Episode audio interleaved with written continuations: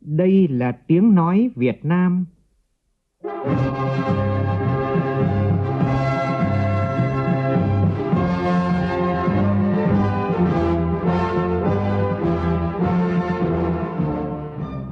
là tiếng nói Việt Nam, phát thanh từ Hà Nội, thủ đô nước Cộng hòa xã hội chủ nghĩa Việt Nam.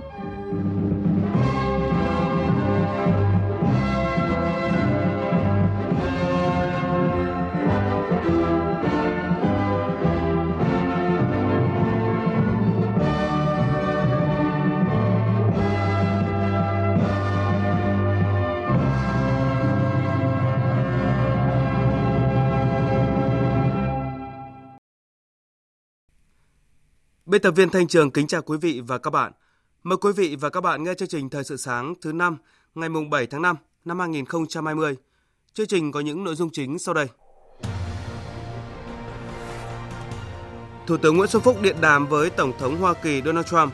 Hai nhà lãnh đạo cam kết hợp tác chặt chẽ trong phòng chống dịch COVID-19 cũng như phát triển quan hệ song phương toàn diện và sâu rộng. Hôm nay tròn kỷ niệm 66 năm chiến thắng Điện Biên Phủ, một chiến công hiển hách đi vào lịch sử chống giặc ngoại xâm của dân tộc ta. Cũng hôm nay, kỷ niệm 65 năm ngày thành lập Quân chủng Hải quân Nhân dân Việt Nam. 65 năm xây dựng lực lượng hải quân đã trở thành quân chủng chính quy, tinh nhuệ và tiến thẳng lên hiện đại. Các thế hệ cán bộ chiến sĩ hải quân sát son lời thề giữ biển, đảng của Tổ quốc. Xây dựng bản lĩnh chính trị và ý chí quyết tâm cho bộ đội và góp phần giữ vững cái sự ổn định về chính trị của quân chủng trong mọi điều kiện hoàn cảnh và làm cho hải quân thực sự là lực lượng chính trị trung thành, tin cậy của Đảng, nhà nước và nhân dân và sẵn sàng hy sinh vì sự nghiệp bảo vệ chủ quyền biển đảo. Từ hôm nay dỡ bỏ quy định về giãn cách hành khách trên tất cả các phương tiện vận tải hành khách cả đường bộ, đường sắt, đường thủy và đường hàng không. Thủ tướng Anh cam kết sớm công bố chiến lược dỡ bỏ phong tỏa sau khi bị chất vấn về những thiệt hại nặng nề của đại dịch Covid-19 tới nước này. Phần cuối chương trình là bình luận, bài học đồng hành cùng doanh nghiệp, nhìn từ chỉ số năng lực cạnh tranh cấp tỉnh PCI vừa được công bố.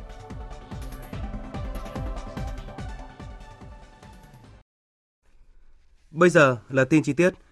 Mỹ sẽ tặng Việt Nam một số máy thở để hỗ trợ điều trị bệnh nhân COVID-19, đồng thời đề nghị hai nước tiếp tục hợp tác chặt chẽ hơn nữa trong phòng chống dịch bệnh.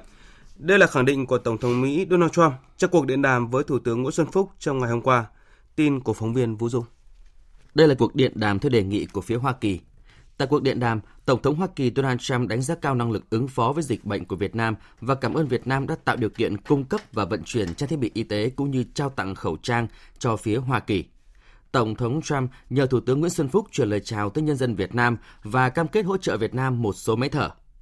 Thủ tướng Chính phủ Nguyễn Xuân Phúc chia sẻ những mất mát khó khăn mà người dân Hoa Kỳ đang phải gánh chịu, tin tưởng dưới sự lãnh đạo của Tổng thống Trump, Hoa Kỳ sẽ sớm kiểm soát thành công dịch bệnh và tái khởi động nền kinh tế.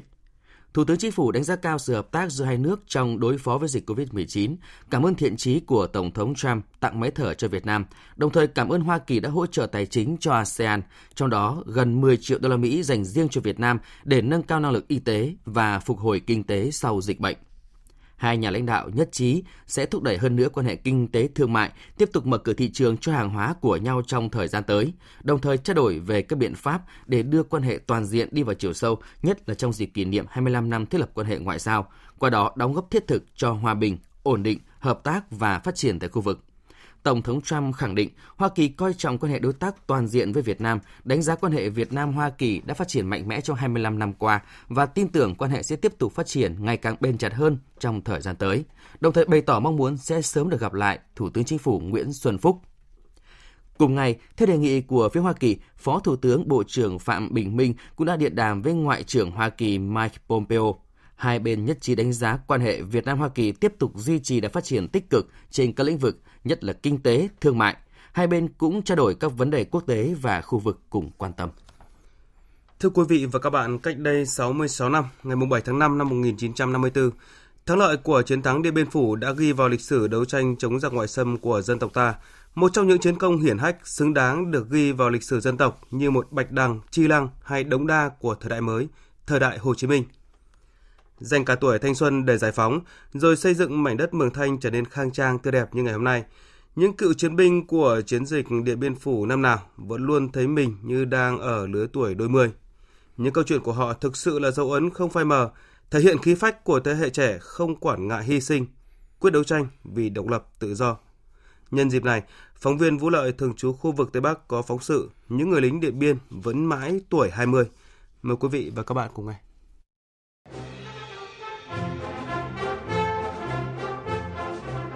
Đúng dịp này, 66 năm trước, khi cùng đồng đội từ miền xuôi lên miền núi tham gia chiến dịch Điện Biên Phủ, chiến sĩ Bùi Văn Tình được biên chế vào trung đoàn 176, đại đoàn 316. Một thời gian sau đó, ông được tăng cường sang trung đoàn 174, trực tiếp tham gia đánh chiếm và đặt đột phá trên đồi A1, nơi diễn ra trận đánh khốc liệt nhất của quân đội nhân dân Việt Nam với thực dân Pháp trong chiến dịch Điện Biên Phủ. Này, bước qua tuổi 90, ký ức về khoảnh khắc Điện Biên Phủ hoàn toàn giải phóng vẫn luôn in đậm trong tâm trí người chiến sĩ ngày xưa. Mình cắm cờ đội A1 rồi, quân nó không còn sống sót trên đội A1 nữa. Thế nhưng mà một thời gian sau thì bắt đầu pháo binh bắn các thứ dồn dập nó lại tấn công mình. Quân của nó lại đổ bộ ngay đỉnh rồi nó đánh mình hát xuống. Bây giờ mới phát hiện ra hầm ngầm bảo vệ chỉ huy chờ. Thế là về sau được lệnh như là mong bọc khóa nên đánh thì như vậy mới mới mới thắng lợi hoàn toàn mới mới chiếm được đội A1. Nghĩ về một thời khói lửa, cựu chiến sĩ Phạm Văn Ngân cho mình là người may mắn khi được tham gia cả ba cuộc chiến khốc liệt gồm giải phóng Điện Biên Phủ, giải phóng thủ đô và giải phóng miền Nam thống nhất đất nước. Gần 90 năm cuộc đời, ông luôn tự hào với các thế hệ con cháu khi đã dành trọn vẹn tuổi trẻ của mình cho những cuộc chiến vì độc lập dân tộc. Học 6 tháng chính trị rồi, biết được cái nỗi khổ của nhân dân ta rồi, đất nước bị cùng kẹp nhiều quá. Đơn vị này về lấy quân chúng tôi xung phong luôn, gọi là tình nguyện đi luôn, ít tuổi cũng đi luôn. Đều là những thanh niên tuổi đời 19, đôi 10, vừa rời ghế nhà trường, chỉ quen với bút nghiên, giấy mực. Nên khi tham gia chiến dịch Điện Biên Phủ, những hình ảnh khốc liệt nơi chiến trường đã trở thành những kỷ niệm không thể quên đối với mỗi thanh niên năm ấy. Giờ đây, mỗi khi có dịp, các cựu chiến binh đều cùng nhau ôn lại và lấy đó làm bài học giáo dục thế hệ con cháu. Em Phạm Hải Nam, cháu nội, cựu chiến sĩ Điện Biên Phạm Văn Ngân chia sẻ. Em rất tự hào và hãnh diện khi được làm con cháu của cựu chiến sĩ Điện Biên. Khi được nghe ông kể chuyện, truyền đạt lại những của các cụ ngày xưa thì em rất ghi tâm vào trong lòng và nguyện phấn đấu học tập để giúp cho đất nước ngày càng phát triển hơn.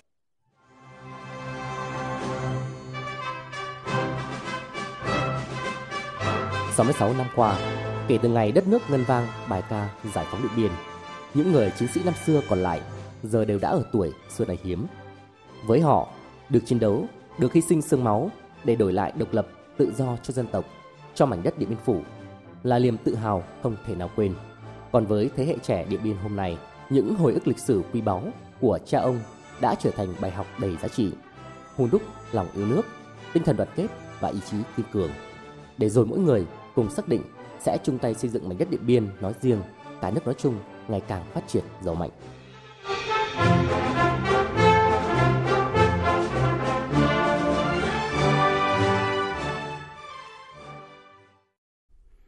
Hôm nay là một ngày đặc biệt của Hải quân Nhân dân Việt Nam, tròn kỷ niệm 65 năm ngày thành lập với lực lượng tiền thân là Cục Phòng thủ Bờ Biển. Từ chỗ chỉ có 141 cán bộ chiến sĩ, công nhân viên, phương tiện vũ khí hết sức thô sơ, trải qua 65 năm xây dựng, đã trở thành quân chủng chính quy tinh nhuệ và tiến thẳng lên hiện đại. Các thế hệ cán bộ chiến sĩ trong quân chủng hải quân tiếp nối nhau xây đắp nên truyền thống vẻ vang, sắt son lời thề giữ biển, đảo của Tổ quốc. Phóng sự của phóng viên Thu Lương và Hương Giang.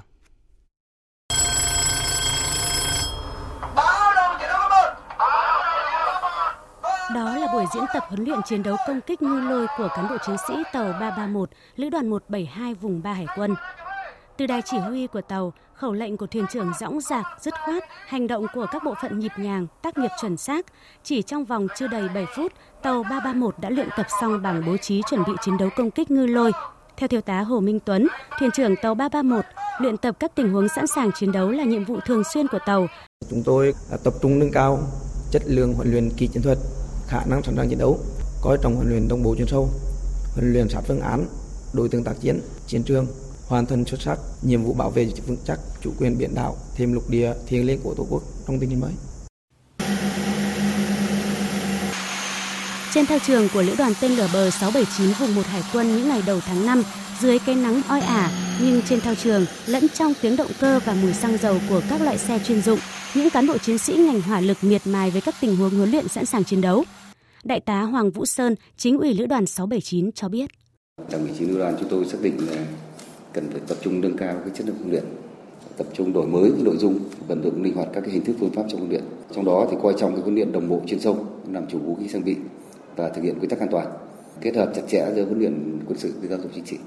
Trước tình hình trên biển có nhiều diễn biến phức tạp, đặt ra cho những cán bộ chiến sĩ hải quân thực hiện nhiệm vụ nơi đầu sóng ngọn gió, yêu cầu ngày càng cao.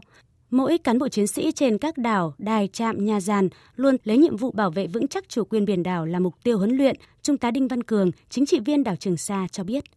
Mỗi cán bộ chiến sĩ ra sức học tập, rèn luyện, đoàn kết một lòng, không quản khó khăn gian khổ, tích cực chủ động, hoàn thành xuất sắc nhiệm vụ được giao, sẵn sàng chiến đấu hy sinh để bảo vệ vững chắc chủ quyền vùng biển, quần đảo Trường Sa trong mọi tình huống. Vượt qua mọi gian nan thử thách, những người lính hải quân nhân dân Việt Nam hôm nay tiếp tục kế thừa truyền thống anh hùng, xây dựng lực lượng ngày càng lớn mạnh, đưa quân chủng hải quân trở thành quân chủng cách mạng chính quy, tình nhuệ hiện đại với đầy đủ các thành phần lực lượng, sẵn sàng chiến đấu, bảo vệ vững chắc chủ quyền biển đảo, thêm lục địa của Tổ quốc. Chuẩn đô đốc Đặng Minh Hải, Phó Chính ủy Quân chủng Hải quân khẳng định xây dựng bản lĩnh chính trị và ý chí quyết tâm cho bộ đội và góp phần giữ vững cái sự ổn định về chính trị của quân chủng trong mọi điều kiện hoàn cảnh và làm cho hải quân thực sự là lực lượng chính trị trung thành, tin cậy của Đảng, nhà nước và nhân dân và sẵn sàng hy sinh vì sự nghiệp bảo vệ chủ quyền biển đảo. Phát huy truyền thống của quân chủng anh hùng, tiếp bước truyền thống vẻ vang của các thế hệ cha anh đi trước, lời thề giữ biển luôn được những người lính hải quân hôm nay khắc ghi, sẵn sàng hy sinh để bảo vệ chủ quyền biển đảo thiêng liêng của Tổ quốc đặt rào biển mênh mông sóng vô nhịp thân tàu. Đoàn ta ra khơi tiếng máy reo vang tràn ngập tình đất nước quê hương. Nhìn bầu trời xanh tươi tay súng ta không rời. Lướt sóng ra khơi rộn ràng khúc ca yêu đời. Chương trình thời sự sáng tiếp nối với các tin đáng chú ý khác. Theo quyết định mới nhất của Bộ Giao thông Vận tải, từ 0 giờ sáng nay dỡ bỏ quy định về giãn cách hành khách trên các phương tiện vận tải hành khách bao gồm xe buýt, xe taxi, xe chở khách, tàu hỏa, máy bay và tàu thủy. Bộ Giao thông Vận tải cũng yêu cầu thực hiện nghiêm các biện pháp đảm bảo phòng chống dịch COVID-19 như đeo khẩu trang đúng cách tại các khu vực công cộng, thực hiện khai báo y tế, thường xuyên rửa tay bằng xà phòng hoặc dung dịch sát khuẩn, kiểm tra thân nhiệt trước khi lên xe. Phát biểu tại hội nghị công tác tháng 4 của Ủy ban nhân dân thành phố Hà Nội, ông Nguyễn Đức Trung, Chủ tịch Ủy ban nhân dân thành phố yêu cầu các sở ngành chấn chỉnh ngay tình trạng hồ sơ đá qua đá lại từ năm này qua năm khác, tập trung tháo gỡ khó khăn về thủ tục hành chính cho người dân và doanh nghiệp bởi thời gian là vàng, nếu để mất cơ hội chi phí sẽ tăng cao. Có những đồng chí phó phòng cầm hồ sơ của doanh nghiệp nước ngoài đến 8 tháng để trong phòng. Thế rồi lên đến văn phòng của ban thành phố này cũng kéo dài đến nửa tháng. Ở tài nguyên có gần hai chục cái hồ sơ chuyển đến sở tài chính nhưng các chỉ không vào hệ thống mà cứ xem xong đá lại luôn còn những hồ sơ tôi xem đến 6 mặt và từ 2018 đến phải thực hiện cải cách hành chính để tháo gỡ mọi vướng mắc khó khăn cho người dân và doanh nghiệp. Bởi vì thời gian nó là vàng thời gian nó là tiền.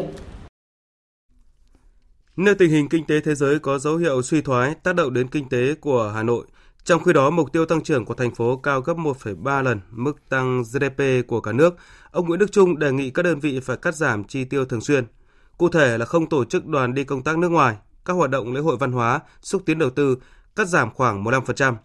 Bên cạnh đó tập trung đôn đốc các dự án đầu tư công, bao gồm các dự án của phường, xã, thị trấn, đẩy nhanh tiến độ các dự án. Sáng nay, đoàn công tác của Bộ Nông nghiệp và Phát triển Nông thôn sẽ làm việc với lãnh đạo chủ chốt của tỉnh Sơn La về kết nối tiêu thụ nông sản trong nước và hướng đến xuất khẩu. Phóng viên Minh Long thông tin.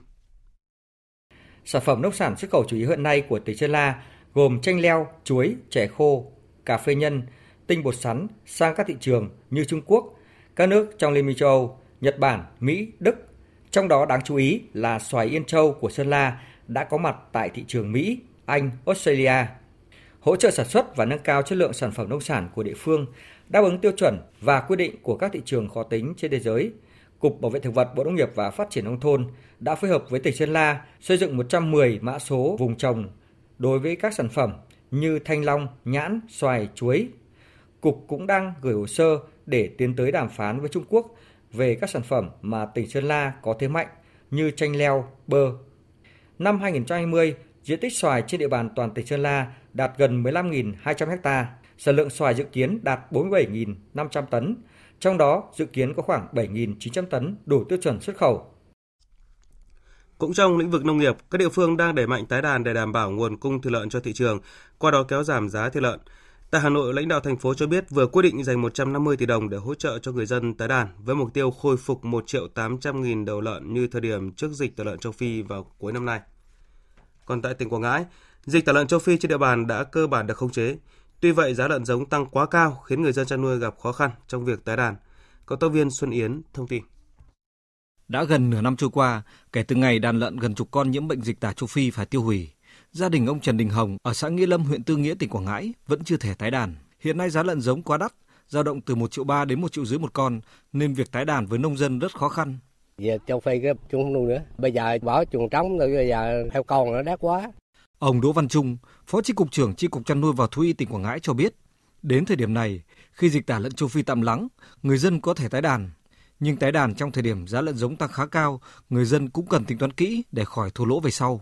Bên cạnh đó, khi tái đàn, người dân cũng cần chú trọng đến khâu vệ sinh chuồng trại, hạn chế dịch bệnh phát sinh. Sau 30 ngày hết dịch bệnh bà con chúng ta sóc trong chuồng trại mới nên tái đàn và theo dõi. Khi tái đàn cần phải báo cáo chính quyền địa phương để có cái biện pháp theo dõi. Trong quá trình tái đàn thì à, cần chú ý lựa chọn những con giống có nguồn gốc rõ ràng. Trước cái nhu cầu à, thịt lợn đông tăng cao khiến có bà con phát triển chăn nuôi để đáp ứng cái nhu cầu và tăng thu nhập. Tại Thừa Thiên Huế lại tái diễn tình trạng loa phát thanh bị nhiễu sóng từ Trung Quốc, tin của phóng viên Lê Hiếu thường trú tại miền Trung. Chiều qua, lãnh đạo Ủy ban Nhân dân xã Phú Mậu, huyện Phú Vang xác nhận hệ thống loa truyền thanh của xã ở đoạn cầu Mậu Tài, thôn Mậu Tài, xã Phú Mậu xảy ra hiện tượng phát chương trình đài nước ngoài tiếng Trung Quốc suốt nhiều ngày. Hiện Sở Thông tin Truyền thông tỉnh Thừa Thiên Huế đang làm việc với xã Phú Mậu để tìm hiểu nguyên nhân. Trước đó, vào năm 2016, hệ thống loa phát thanh công cộng ở huyện Phú Lộc cũng bị nhiễu sóng có tiếng Trung Quốc. Ông Trần Hiếu Cơ, Chủ tịch Ủy ban nhân dân xã Phú Mậu cho biết, toàn xã có 33 cụm loa phát thanh nhưng chỉ có hai loa ở thôn Mậu Tài bị nhiễu. Hiện xã đã cho tạm ngưng việc phát sóng của các loa này để khắc phục sự cố.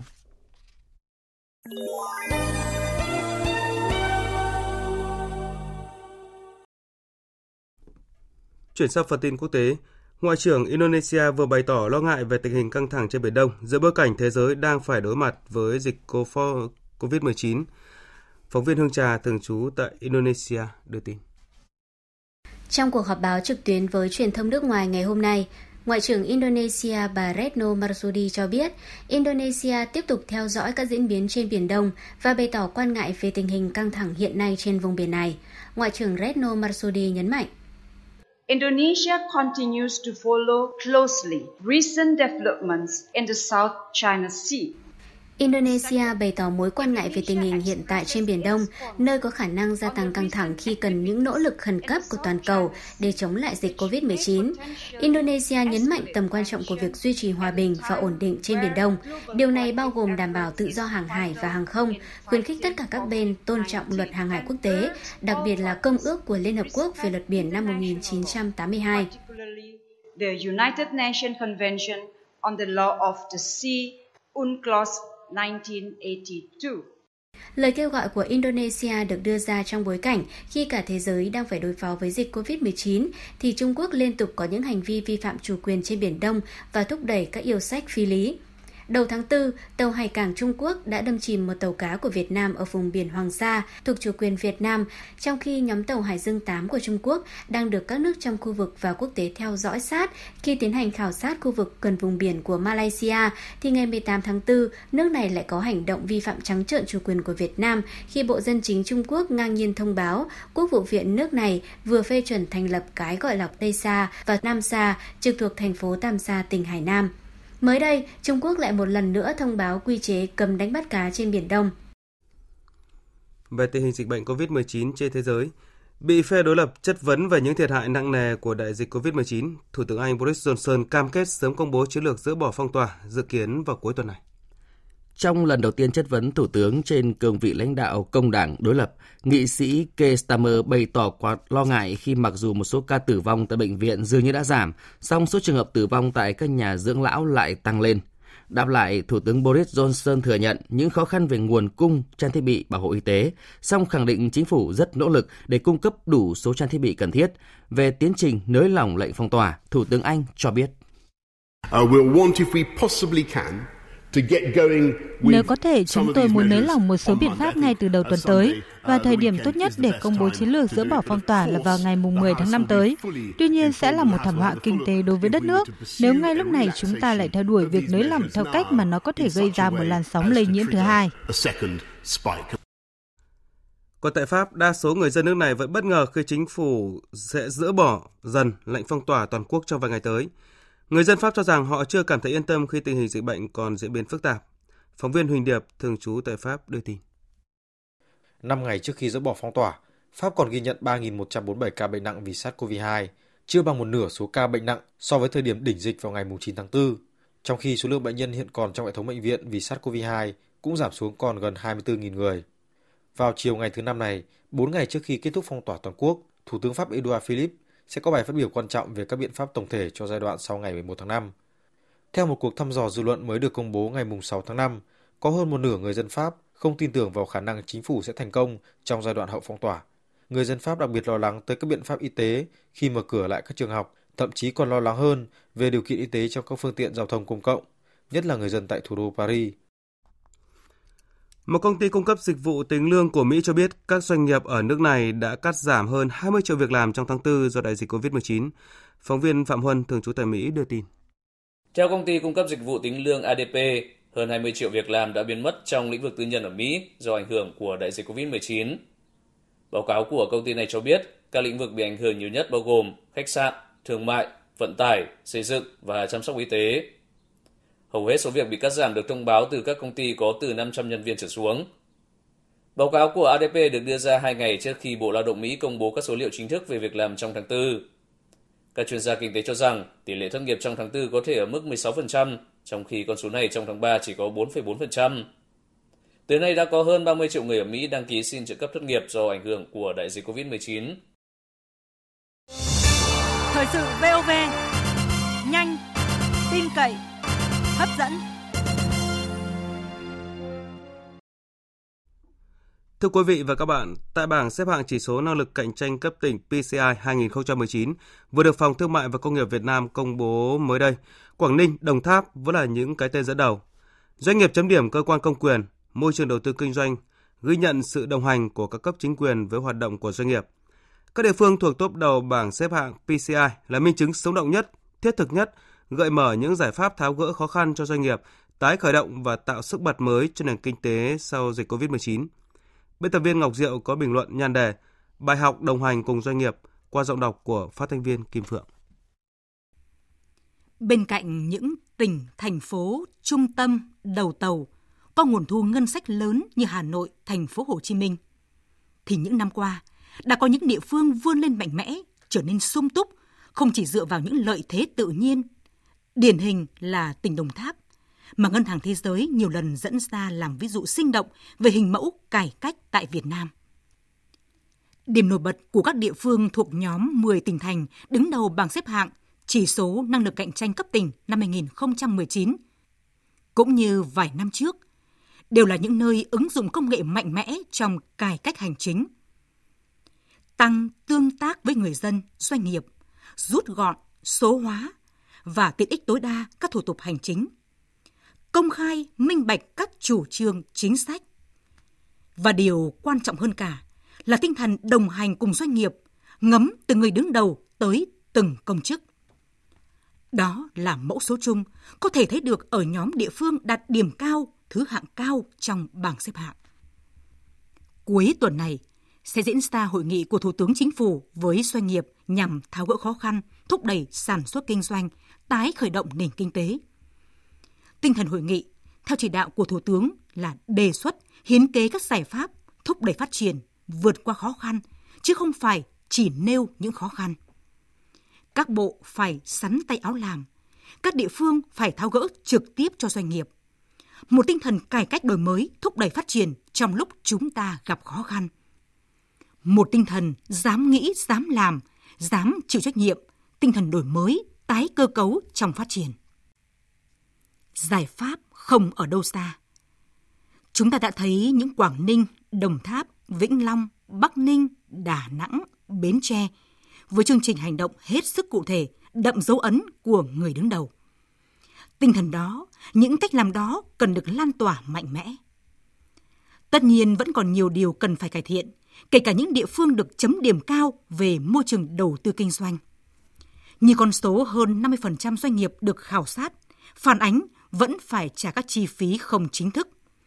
Sự phiền hà nhũng nhiễu của các công chức sở ngành vẫn còn rất lớn. Ngay thủ đô Hà Nội, địa phương đứng thứ 10 trên bảng xếp hạng năng lực cạnh tranh cấp tỉnh năm 2019, vẫn còn xảy ra chuyện khó có thể chấp nhận. Như lời Chủ tịch Ủy ban nhân dân thành phố Nguyễn Đức Trung nêu trong cuộc họp trực tuyến do ban công tác tháng 4 tổ chức sáng qua. Đó là việc ông nhận được thông tin một phó phòng om hồ sơ của doanh nghiệp nước ngoài đến 8 tháng. Lên đến văn phòng thành phố cũng kéo dài đến một tháng. Chắc chắn, quy trình hành chính kéo dài bất thường này sẽ được làm sáng tỏ. Còn nhiều kiểu hành doanh nghiệp tinh vi không khó bắt gặp trong dòng thông tin hàng ngày qua phản ánh của báo chí. Để tháo gỡ khó khăn cho doanh nghiệp khôi phục sản xuất, tạo sức bật mới cho nền kinh tế, cần triển khai nhiều giải pháp. Nhưng tự chung, giải pháp nào thì tinh thần trách nhiệm của mỗi cán bộ mới là yếu tố quan trọng nhất để có thể triển khai hiệu quả các chủ trương, chính sách, chương trình hành động. Bài học nhìn thấy rõ nhất chính là quá trình đồng hành cùng doanh nghiệp của các địa phương điển hình, được người dân, doanh nghiệp tín nhiệm và chấm điểm cao. Quý vị và các bạn vừa nghe bình luận bài học đồng hành cùng doanh nghiệp.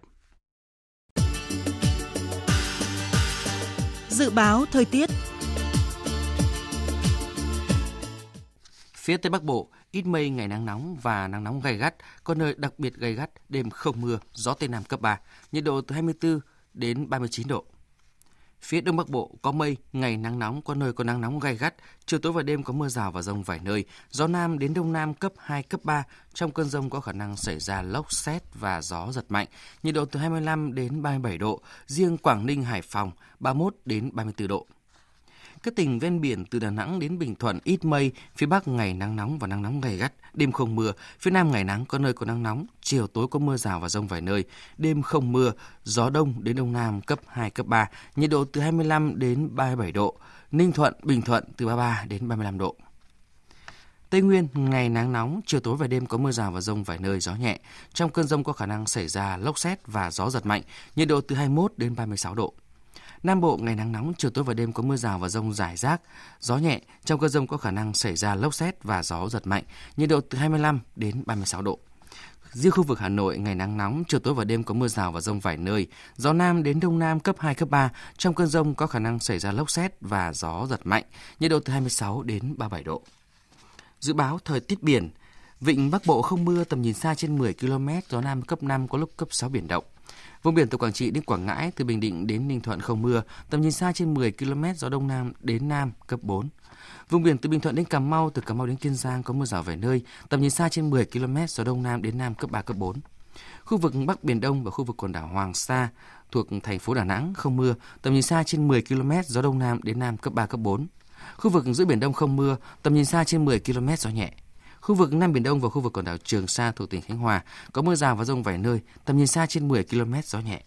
Vịnh Thái Lan có mưa rào và rông vài nơi, tầm nhìn xa trên 10 km, gió nhẹ.